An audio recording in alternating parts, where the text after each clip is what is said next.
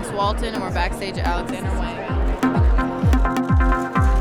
It's a huge privilege to do the show. It's my 6th season, first time doing the show, so I don't know, I'm ecstatic.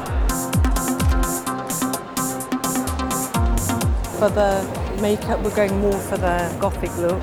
So we're paling out the skin.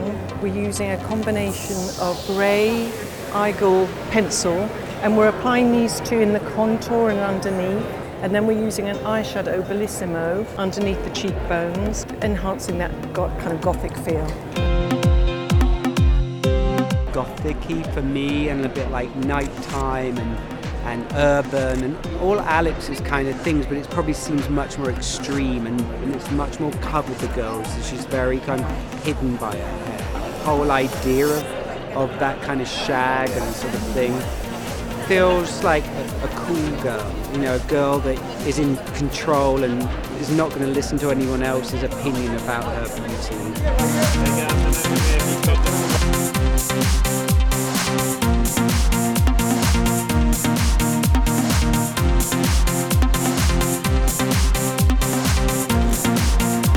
And I think that girls have been underplayed in the power category for a long time, so it kind of gives us a fun challenge to bring this persona onto his show. So it's great. It's like a little bit of role playing, and I like to look angry on a runway, so why not?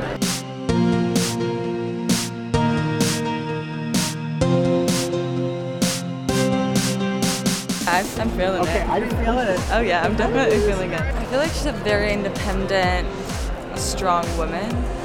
Is not scared to express herself. That's how I see it. Definitely. Strong, independent woman. Isn't that what everyone kind of wants to be?